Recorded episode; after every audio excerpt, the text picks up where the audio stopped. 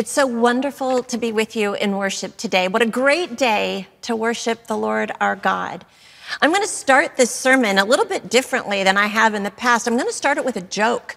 My husband was like, finally, you're going to tell a joke. Okay. Well, when I was preparing this sermon, this joke that I had learned when I was five years old, literally, my Nana taught me this joke. It popped into my head. And I was astounded that I can still remember this joke. It's a complicated joke from when I was five. And so it just feels like I'm meant to share it with you. So here we go. This is about a family of skunks. There's a mother skunk and two baby skunks. And the names of the babies are in and out. And whenever in was out, out was in. And whenever in was in, out was out. And one day, when in was out and out was in, Mother Skunk was looking all over for in and she couldn't find him. So she sent out out to bring in in.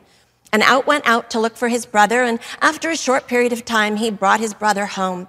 Mother Skunk was so excited and she said to Out, However did you find your brother? And Out said, It was easy, instinct.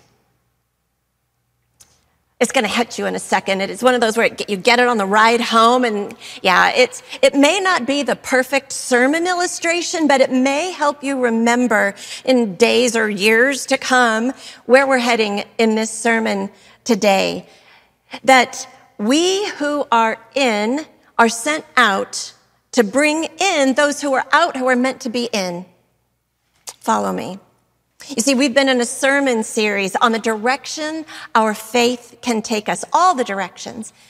In a world that is so focused these days, so polarizing these days, trying to pull us to the left and the right, we believe that God is calling us to a much greater vision of following Jesus every day and everywhere with everyone through an up, in, down, and out way of life.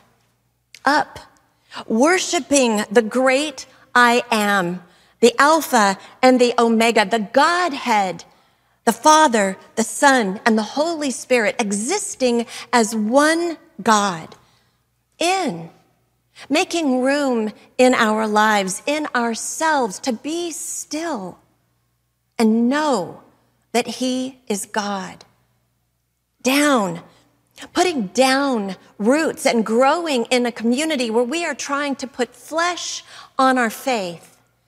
And today, out, where we experience ourselves moving outside of ourselves through the very outpouring nature of God, the movement and intention of God through us. It's a funny thing about directions. Good ones always depend on where you're starting from. It's uh, going to make a big difference if you get directions to Los Angeles, whether you're leaving from San Diego or San Francisco.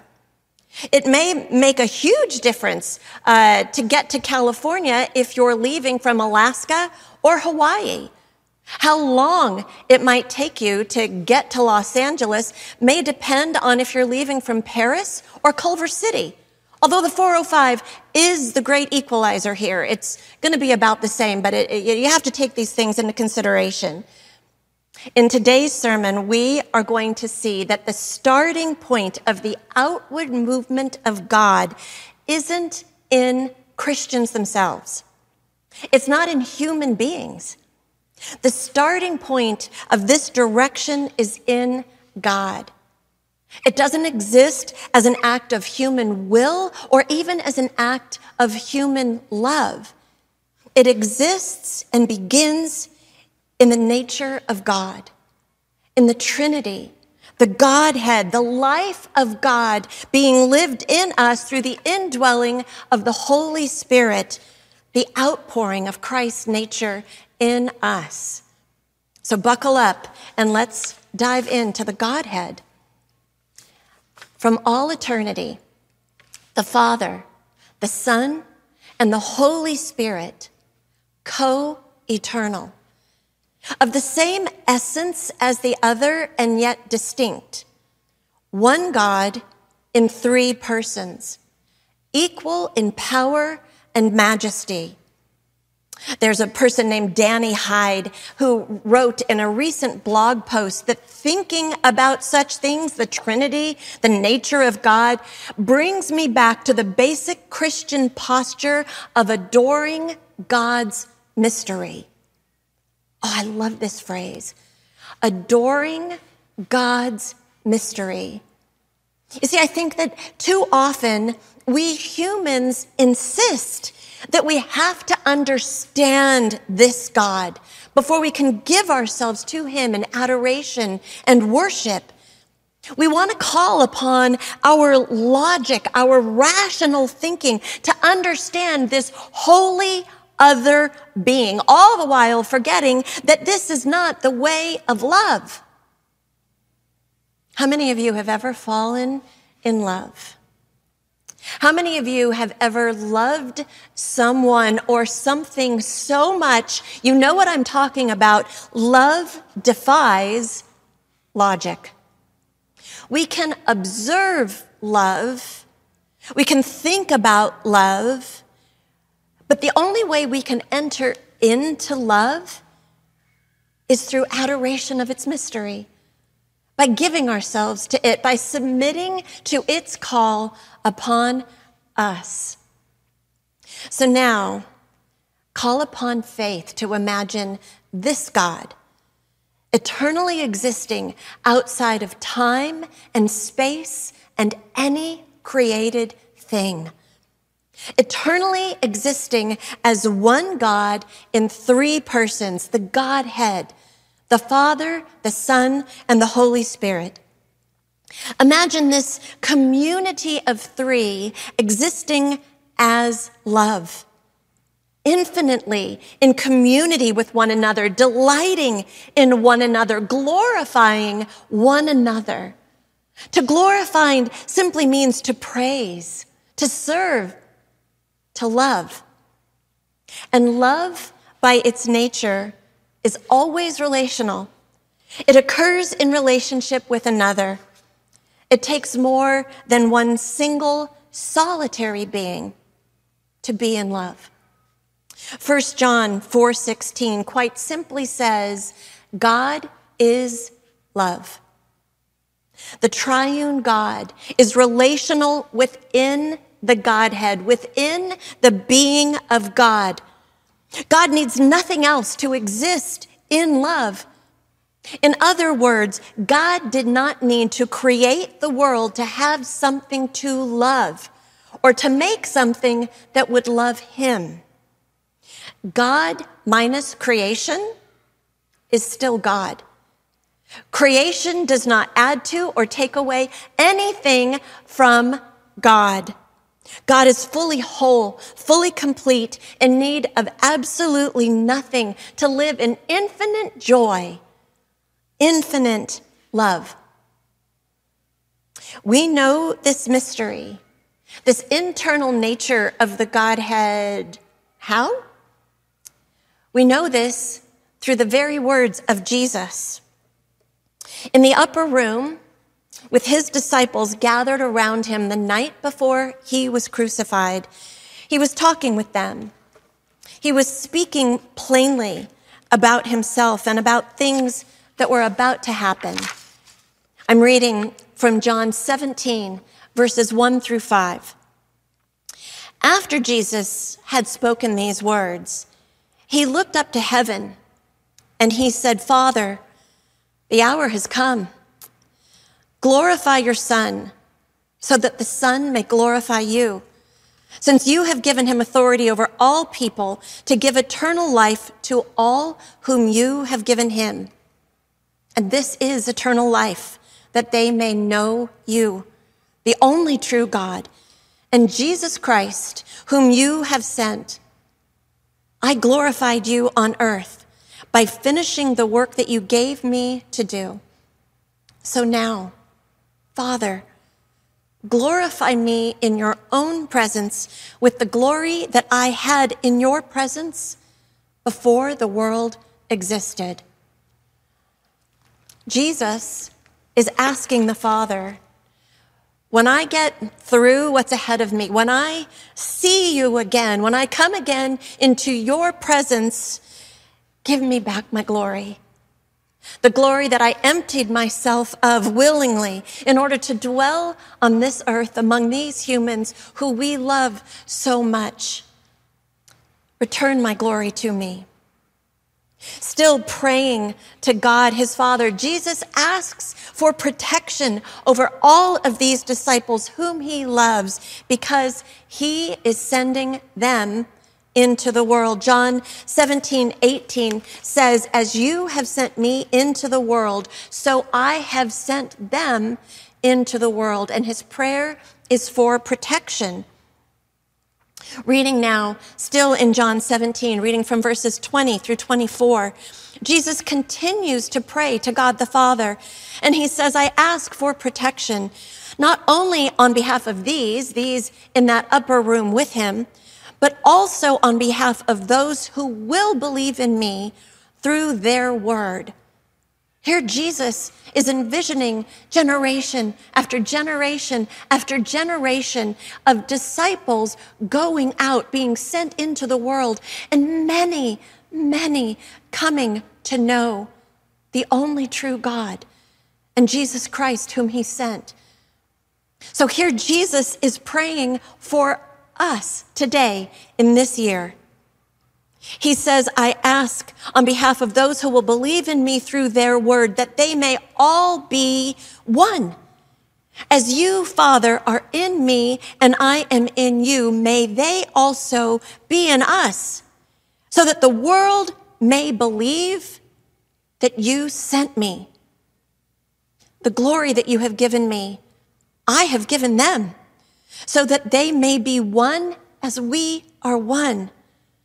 I in them and you in me, that they may be completely one, so that the world may know that you have sent me and have loved them, even as you have loved me. Father, I desire that those also whom you have given me may be with me where I am to see my glory which you have given me because you loved me before the foundation of the world. Before any created thing existed, the Father loved the Son, and the Son loved the Father. And if this isn't quite enough to stretch our brains, to open up our souls, to have our faith extend farther than we ever thought it could, check this out. In Revelation 13, it says that the Lamb, Jesus, the Lamb of God, the Lamb was slain from the creation of the world. At the foundation of the world, Christ was crucified. So let's review this triune God.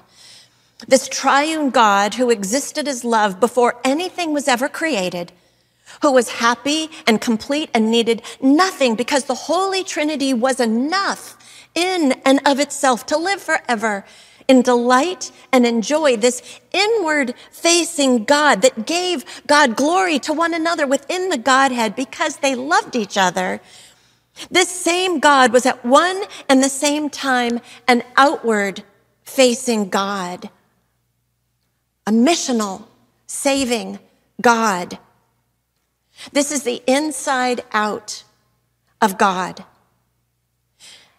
This is an unknowable mystery of God that before Adam and Eve had ever taken a bite of the apple, Jesus had already laid down his life to save them from their sin.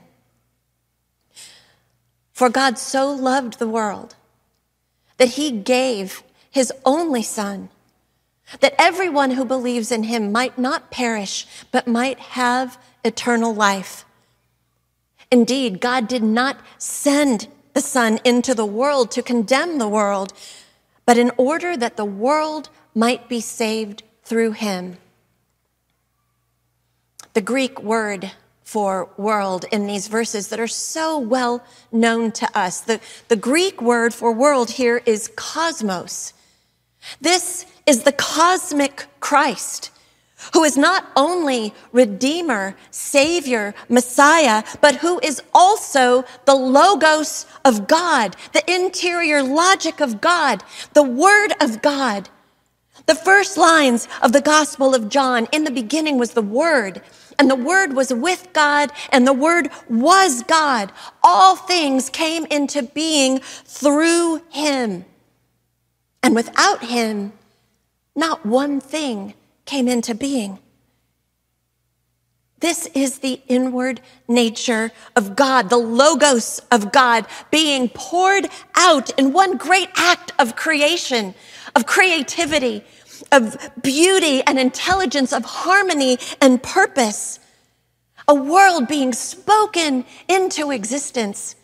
Galaxies being birthed, the sun, the moon, the stars being hung in their place glaciers forming, volcanoes erupting, whales and hummingbirds, and humans. Humans, the crowning jewel of God's creative intention. The breath of God breathed into us, and the blood of God poured out over us. We are created both fierce and fragile. But to help us with our nature, Jesus makes a promise to his disciples. I'm reading from John 14, beginning in verse 16, verses 16 through 20. Jesus makes a promise to his disciples saying, I will ask the Father, and he will give you another advocate to be with you forever. This is the Spirit of truth whom the world cannot receive because it neither sees him nor knows him. You know him because he abides with you and he will be in you. I will not leave you orphaned. I am coming to you. In a little while, the world will no longer see me, but you will see me. Because I live, you also will live. On that day, you will realize that I am in my Father, and you are in me, and I am in you. Here, Jesus is somehow describing this great ecosystem of salvation, of eternal life how we, through faith in Christ, are caught up into this inward facing God of utter love and joy. And we are put right in the center of this love, this splash zone of God love. And then we are sent out, just as Jesus was. We are sent out to lay down any glory of our own, to give all glory to God and to be part of God's eternal purpose. Bottom line, God created the world not to get more love, but to give more love. And here's where we come to the ongoing outward facing work of the church, the spiritual body of Christ. A good friend and colleague of ours, Reverend Dr. Elias Dantas, was here at Bel Air several months ago, and he reminded us that we, all of us, are part of the narrative of Acts chapter 29. Yeah, there was dead silence then too. And then it started to dawn on us hang on, there is no Acts chapter 29 in the Bible. The last chapter of Acts is chapter 28, to which Elias said, Exactly. Elias reminded us that there is the finished work of Christ, and there is also the unfinished work of Christ. The finished work of Christ is the cross. Once and for all, Christ died for us. Nothing can be added to Christ's perfect work to ensure our salvation. It is finished. But the gospel accounts of Matthew and Mark both end on a command of the resurrected Christ to his disciples Go Go and make disciples of all nations. Go into the world and proclaim the good news to the whole creation. If this were a Star Wars trilogy, we would know that the ending is just the beginning of something that is going to last for a long time, something that really has staying power. The unfinished work of Christ to proclaim the good news until all have heard to live lives that usher in the sweet aroma of Christ wherever we go, to love our neighbor as ourselves, and in this will we be known as Christian. This is the work of the church. This is the outward direction of God, loving the world through us. It's a, a reaching for, a going to, a sitting with, a being there through us. In his book, The Maker of Disciples, Elias plays particular, he pays particular attention to the significance of the geographical location from which Jesus chose all 12 of his disciples. And this gives us insight into what Jesus modeled about the outward movement of God. Jesus, you may know this, chose all 12 of his disciples from Galilee, from one region. Now, we might think that if Jesus planned on having a worldwide ministry, which he did, that he could have easily chosen representatives from every tribe and tongue and nation, but he didn't. All of the first 12 disciples were Jewish men who were not from the center of Judaism. The center of Judaism was way down south in Jerusalem, the temple there. These men up here in Galilee were at the margin. They were geographically as far away as you could get from the religious center of Israel. Galilee, geographically, is as far north as you can go and still be in Israel. Galilee was a very cosmopolitan place. There were trade routes that ran through it all the way north from Lebanon and south up from Egypt. To the west was the Mediterranean Sea. To the east was the Sea of Galilee. It was a, a crossroads of cultural diversity, an intersection of commerce and ideas and beliefs. Here, Jewish Galileans had developed a way of being in the thick of things and not losing themselves, of being in but not of, and yet still belonging to this ancestral place. We might think that Jesus would have chosen all of his disciples from Galilee because it must have been such a popular place. It sounds awesome. It's filled with trendsetters and social influencers of mainstream Israel, but that wasn't the case either. Galileans were not liked by other regions of Israel. What used to be other tribes of Israel, they really had a beef against the Galileans. They were considered rogues. They were a hotbed of rebels, which was a risk for the Jews and an insult to the Romans. It was a dangerous place. For a Jewish person to identify someone as a Galilean was at that time a disparaging way of saying you might as well be a Gentile. That's how far removed you are from us. You see, the Galileans had long ago ceased to be recognized as true believers of the Jewish faith, true keepers of the religious tradition. These were an idolatrous people who had worshiped a golden calf hundreds of years ago not unlike all of Israel that had worshiped a golden calf more than a thousand years ago. You see, Galileans had recognizable accents. They were an internal group.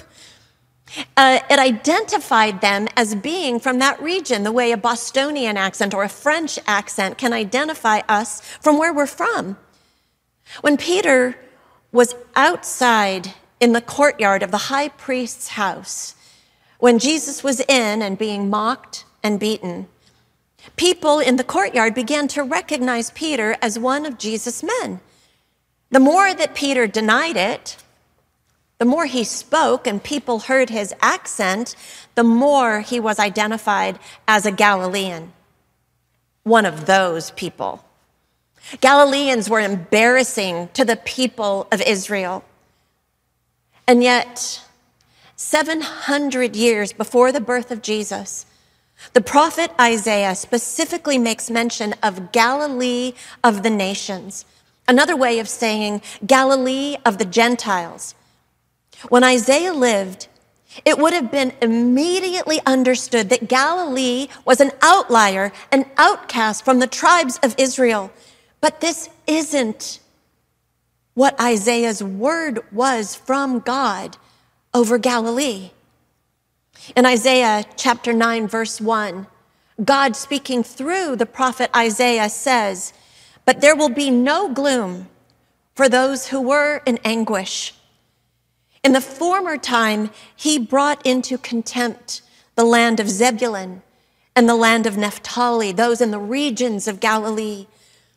But in the latter time, he will make glorious the way of the sea, the land beyond the Jordan, Galilee of the nations.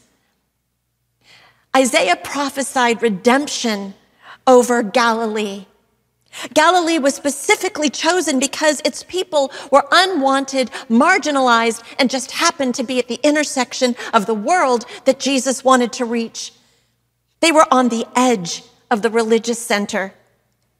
Jesus went to the farthest margin of Israel so that he could plant his kingdom in the hearts of these outcasts, of these outsiders, and forever bring them in. Jesus made the margin the center because that's where he chose to do his ministry. That's where he performed signs and wonders and gave wisdom to scriptures that had long been misunderstood.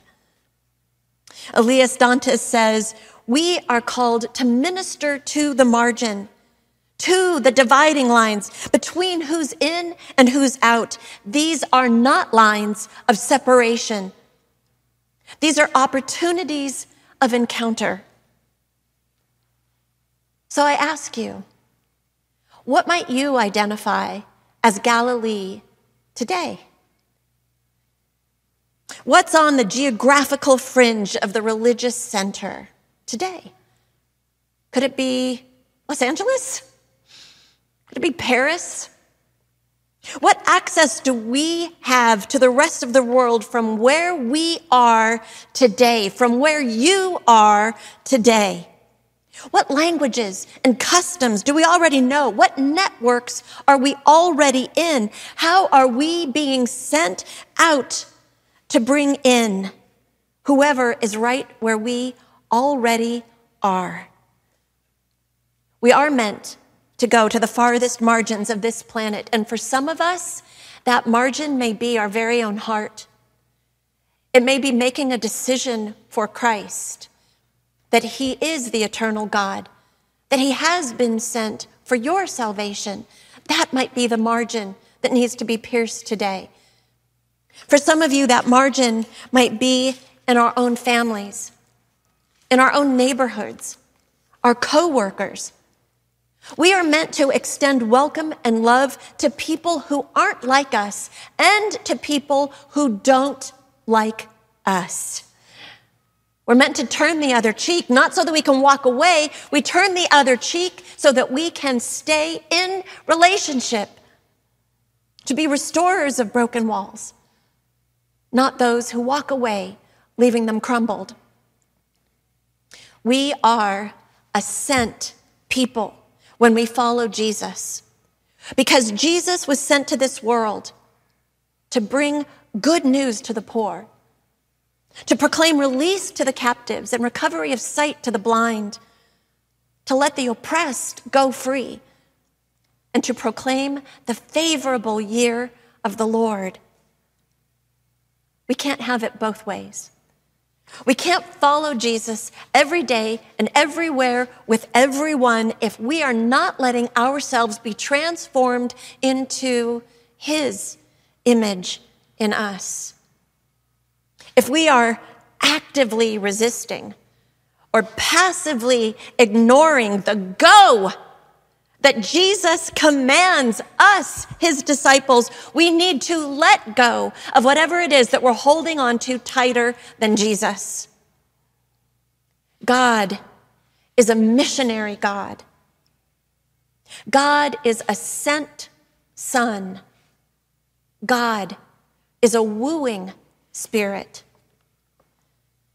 We are told to go and make disciples sharing the salvation in Jesus Christ. And this is not from a posture of righteousness or judgment. This is from a posture of humility and love.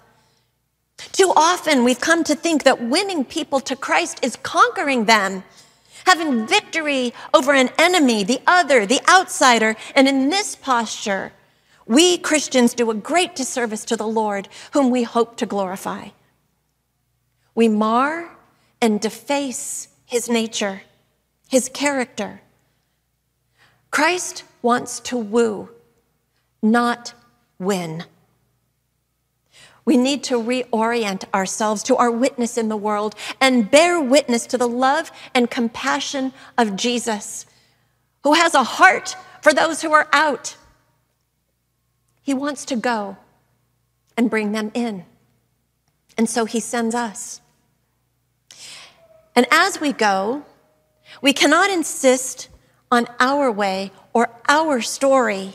No matter how right or important we think our right or our story is in all our beautiful Christianity, we have to insist on God's way and God's story, or God will humble us until we recognize His way again. And I tell you this from my own personal experience. When I first came to Christ, I had been for a decade lost in New Age spirituality. And when I came to Christ, it was through the gift of faith, a, a, sudden birth into the gift of faith, into Jesus being my Savior. And, and I went to seminary. I was told by many that I had a call upon my life. And so I went to seminary. I was at Fuller, Fuller Seminary to get my Master's of Divinity. And I was sitting in a class. I was still a pretty young Christian by all means. Most of the people there had been Christians their whole lives. And there was a book that we were reading in this class called Hearing the Gospel of Christ. And it was a book that was written from many different cultural points of view, many different parts of the globe. And in this one chapter that we were discussing on this day, they said that the lotus blossom could be used as a simile for the cross of Christ, that, that it could be used to help explain the cross. And as this discussion was taking place in this classroom, I felt an ire rising in me. I felt a righteousness rising in me. And I raised my hand and I was called on and I said, I disagree with this.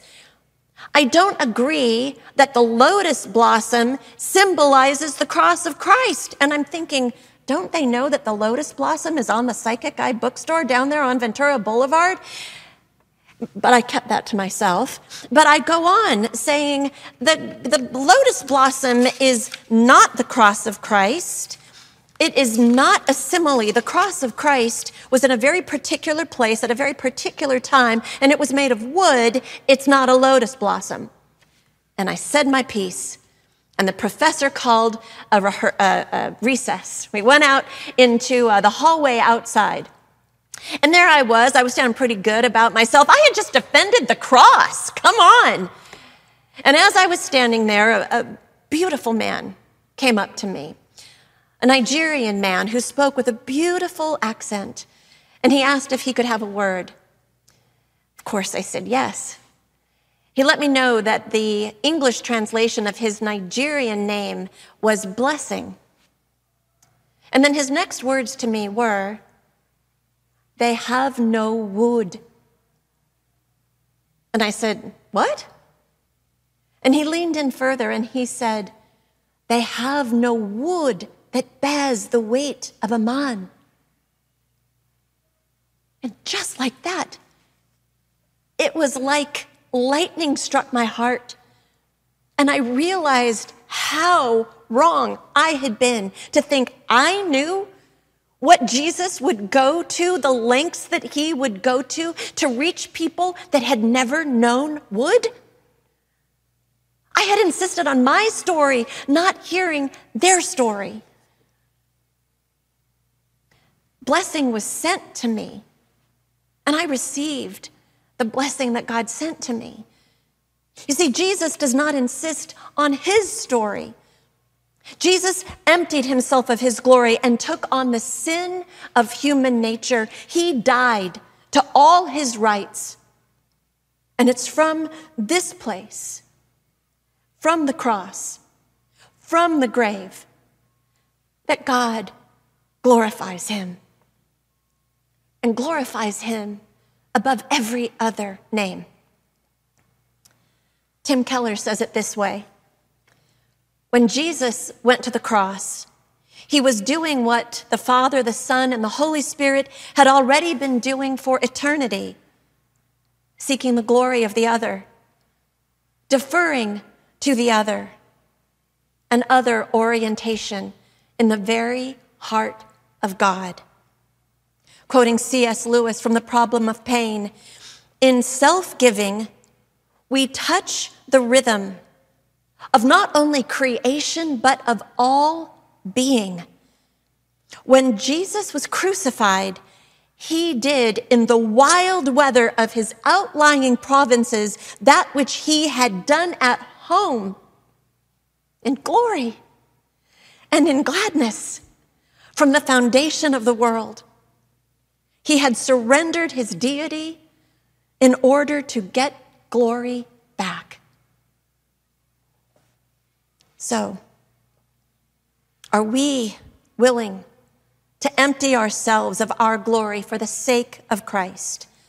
Are we willing to be humbled, humiliated, disgraced, misunderstood, and forsaken in obedience to Christ? Are we ready to go, to move out next door, to the next room, around the world, living out the good news of the gospel?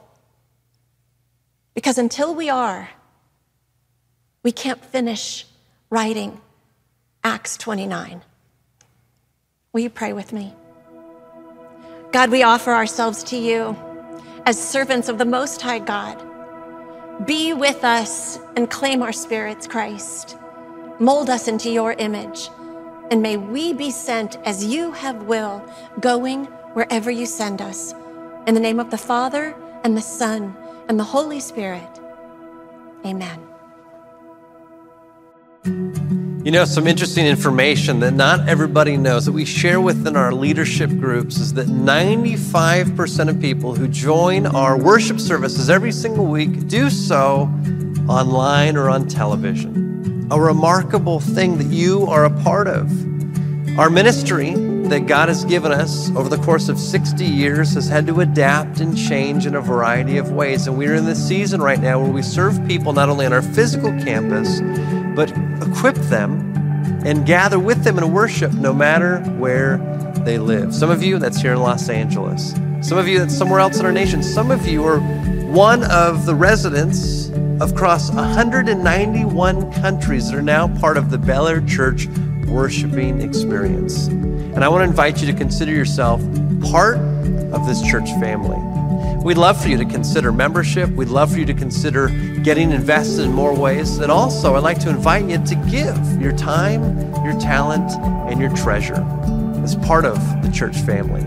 No matter who you are, no matter where you've been, it's an opportunity to partner with God with what God is doing in this city and around the globe. So, would you go to belair.org forward slash give? You can give towards our general fund to extend more and more ministry into the city and around the globe, but also you can choose a drop down menu that enables you to pay and support us specifically in our KCOP broadcast television ministry.